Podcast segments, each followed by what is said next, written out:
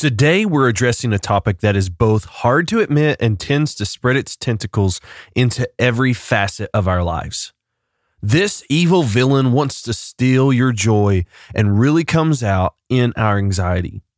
Today, we're talking about insecurity. Dum, dum, dum. Let's see what we can do to break loose from insecurity's control and get back on a path of joy. Let's get trying.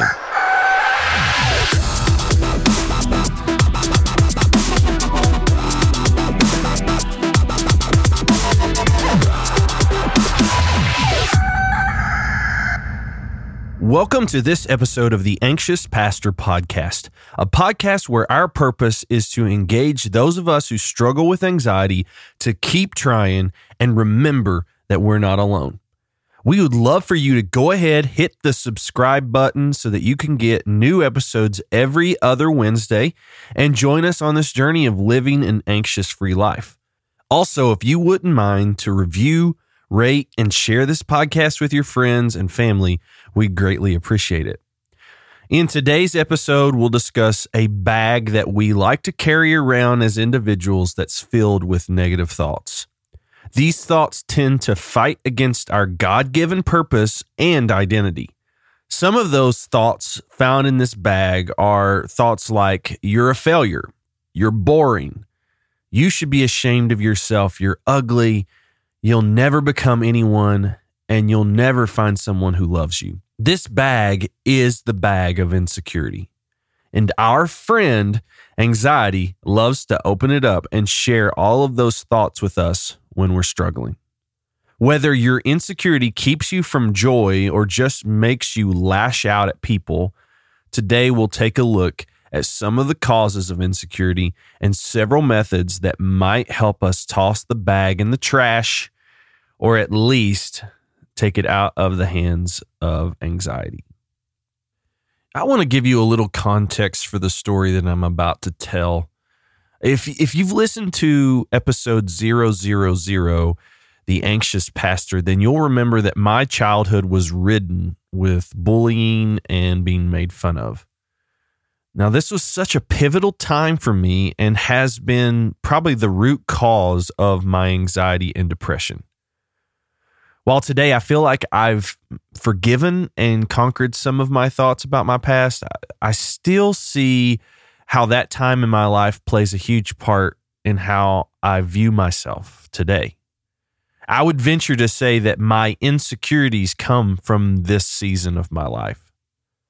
Now, let me ask you this Do you have a memory of something that happened years ago that feels like it was yesterday? maybe you can remember the weather or what you were wearing or even the song that was playing on the radio at the time. Well, this story has that feeling for me. Today, I'm 34 years old, and I'm going to tell you about a memory that's so vivid for me. But at the time, I was only around 10 years old. So much of my childhood was spent in misery, and I desperately wanted people to like me. Even if someone had bullied me the day before, I would go into the next day hoping that I'd become their friend. There was this one particular boy, whom I'll name John for this story, that was in my class that I really wanted to be my friend. But he was one of the primary instigators of bullying. But the thing about John was sometimes he seemed like he wanted to be my friend, like genuinely wanted to be my friend. And it was only when he and another boy, which I'll name Michael, got together that they decided it would be fun to pick on me. I remember one week in particular being at home in the evening and the phone rang. My mom answered and it was for me. It was John. Excitedly, I jumped onto the phone said hello. And John proceeded to invite me to the movies that Friday. And he said he wanted to go watch a movie called The River Wild. And I, I honestly had no clue what the movie was about, but I also didn't care because I had a friend who wanted to hang out. Friday came and I remember getting ready. This is how vividly I remember this. Uh, I was wearing a black silk shirt. Man, I was so cool. It was it was classy, I know.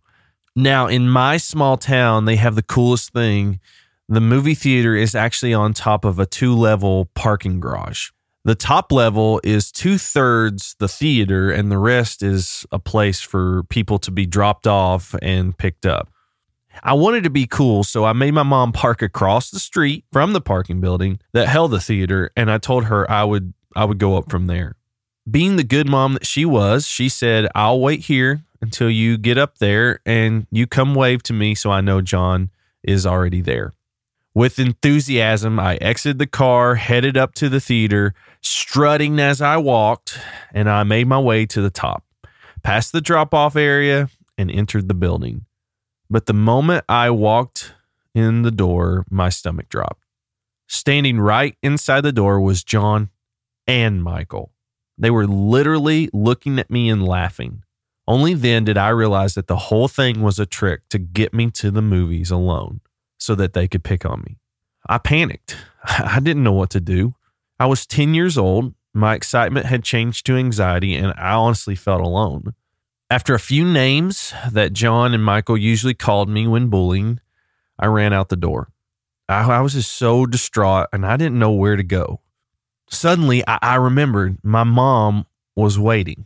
I looked over the edge of the parking garage and saw that my mom's car was still sitting there. I ran as fast as I could and I got into the car with her. I remember riding home with both my mom and I in tears. All right, now listen, I, I, I'm not telling you this story so that you feel sorry for me, but I'm telling it because it's a keystone memory for me. And when it comes to anxiety, it is monumental. Up until about four years ago, I couldn't go to the movies by myself. And honestly, I still don't prefer it. I'm sure this might sound silly to you, but I can promise you that when things like that happen to you as a kid, you will constantly have to battle your insecurity. This event in my life has affected my insecurity in three different circumstances today. And if you struggle with anxiety, I bet this will hit home for you as well. The first circumstance where my insecurity comes out is when my expectations are not met. For me, in this story, what I expected and what happened didn't even come close to matching up. I expected to meet John and us be BFFs forever, but that didn't happen. See, when our expectations aren't met, our anxiety loves to show us our insecurities. There's a real flaw for us when we expect our expectations to be met, and honestly, we will be gravely disappointed. I want you to hear this. Life will never, always, never, always meet our expectations. And I'm not just talking about a traumatic moment like my situation, but in our marriages, relationships, or even the game that's being played by your favorite team. Oh, well, let me put it this way. If every day I expect my wife Jerica to have dinner on the table when I get home from work, then I'm setting her and myself up for failure. At some point, one of our kids is going to be sick, or she's going to have to run to the grocery store when I get home because that was the only time that she could do a grocery pickup. I know these things are simple, but these are the ones that can get looked over the most. If I let it in, my insecurity could say that when dinner isn't on the table when I get home, then Jerica probably doesn't care about me enough, or that our kids are more important than me. Uh, are you following with me on what insecurity does with our unmet expectations? One more example. If you expect for people to know what you're thinking or what you're feeling, then I can guarantee you your insecurities will come out. You can't expect people to know, let alone care about what you're feeling. It's just not going to work out that way. Your expectation won't be met. The second circumstance that I believe brings out our insecurities is when we're in social environments. And if you've been listening to the podcast, you'll know this this is a big one for me. I struggle with social anxiety and my insecurities really love to come out in this setting. And this is that classic scene in a movie where the new kid comes into the cafeteria and everybody's staring at him. It's like my worst nightmare. Why does that type scene wind up in so many movies? Because it's so relatable. Not just in the high school cafeteria, but at parties, family functions, work, or even in the line at the grocery store. I've had to ask myself over the years, why does this setting bring me so much anxiety? Well, the root of it is my insecurity. See, in every single social environment, I feel that I'm being evaluated or assessed. This is a lot more obvious for me in a setting where I don't know a lot of people. But if it's people I know, I, pretty well can gauge how they view me. But when it's strangers, I have a harder time. The funny thing with all of this is this type of distorted self worth is a huge blind spot. And do you know why? I'm going to let you in and remind myself of a little secret that nobody wants to tell you.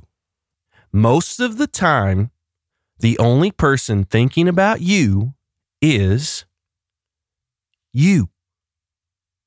Wait, what did you just say? People don't watch your every move. They don't analyze the hair placement on your head and wonder what your next move will be. Do you know why? Because they're thinking about themselves just like you are. People don't sit around at home wondering, what is Aaron doing or what is Aaron feeling right now? Now, in reality, there are some people who are judging you, but they're only doing that because they are struggling with their own self worth and need to deflect to someone else to mask the pain.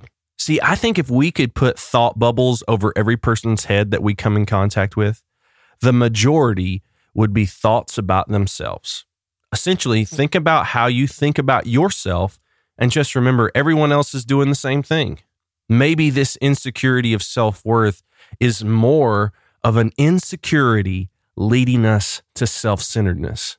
I want to say that one more time. Maybe this insecurity of self worth is more of an insecurity leading us to self centeredness. The last circumstance, and probably the most common, where our insecurities have a field day is when we experience failure or rejection. Have you been rejected by someone you love, maybe a spouse who left you or a father who was absent? Have you failed at work or being there for a friend? There's so many factors that can affect this for me personally, I constantly feel like I'm not doing enough. Like my efforts are the failure. So each day, I can feel like I'm not being a good husband or father or pastor, and this can hijack my self worth. So, our insecurity really loves to come to the surface when we feel like a failure or rejected. It can make us feel unlovable when someone rejects us then it makes us gun shy to any type of emotional relationship due to fear of being rejected again. Or say you made some bad choices when you were in college and now that failure controls your every decision. We can't let these circumstances steal our joy.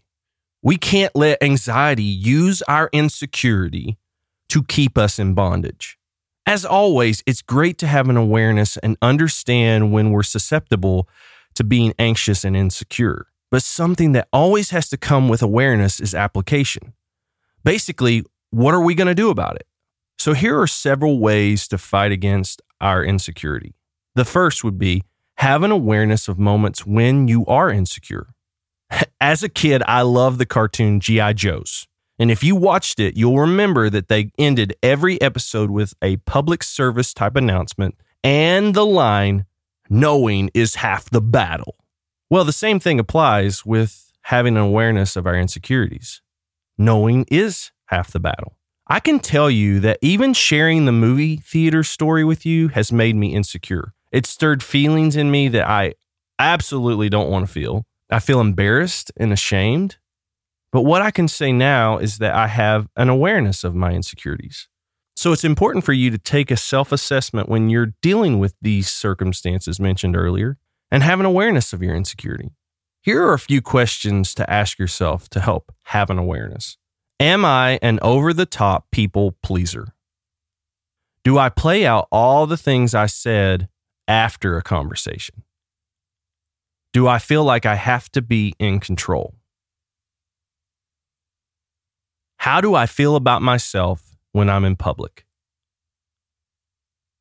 The second thing we have to do is fight back against the voice of insecurity.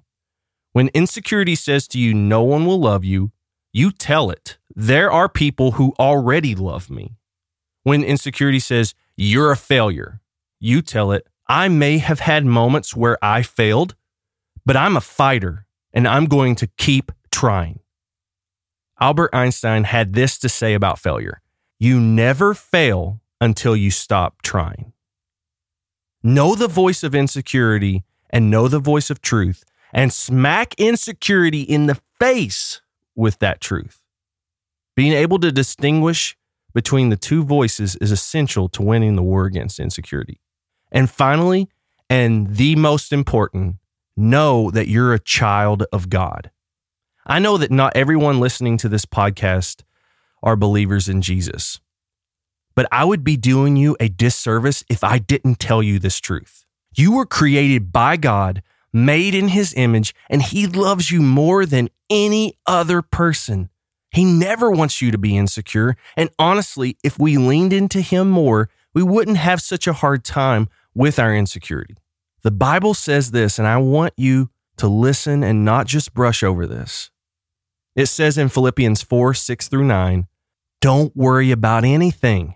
Instead, pray about everything. Tell God what you need and thank Him for all He has done. Then you will experience God's peace, which exceeds anything we can understand. His peace will guard your hearts and minds as you live in Christ Jesus. You are a child of God. He is the giver of peace. Whatever insecurity you feel, give it to Him because God is not a slave to insecurity. He's the one that makes insecurity run and hide. Lean into that. Do you remember me saying in the story about the movie theater that my mom was waiting on me? Do you remember that she didn't go anywhere? Well, our God is the exact same way. He's waiting across the road when you feel insecure. He's ready to cry with you when you've been hurt, and He wants you to experience His peace that will guard your heart and mind. As we wrap up here, I just have to say thank you to each of you for wanting to have peace in your lives. We can't give up. There's so much more good that can be done and that we can bring into the world. I also want you to know I appreciate you for putting up with my insecurity and allowing me to walk with you on this journey. So if you haven't done so yet, please jump over to the Facebook group, The Anxious Pastor Community. And that's a group where we share and encourage dialogue about our anxiety journey. It's also a place where I share special content like the show notes and other resources for diving deeper into this topic. Also, check out theanxiouspastor.com where I have a bi weekly blog with some supplemental topics. And you can also follow us on Instagram at Anxious Pastor. And please don't forget to share this podcast with your friends. Remember, we're in this together. You are not alone. So let's get trying.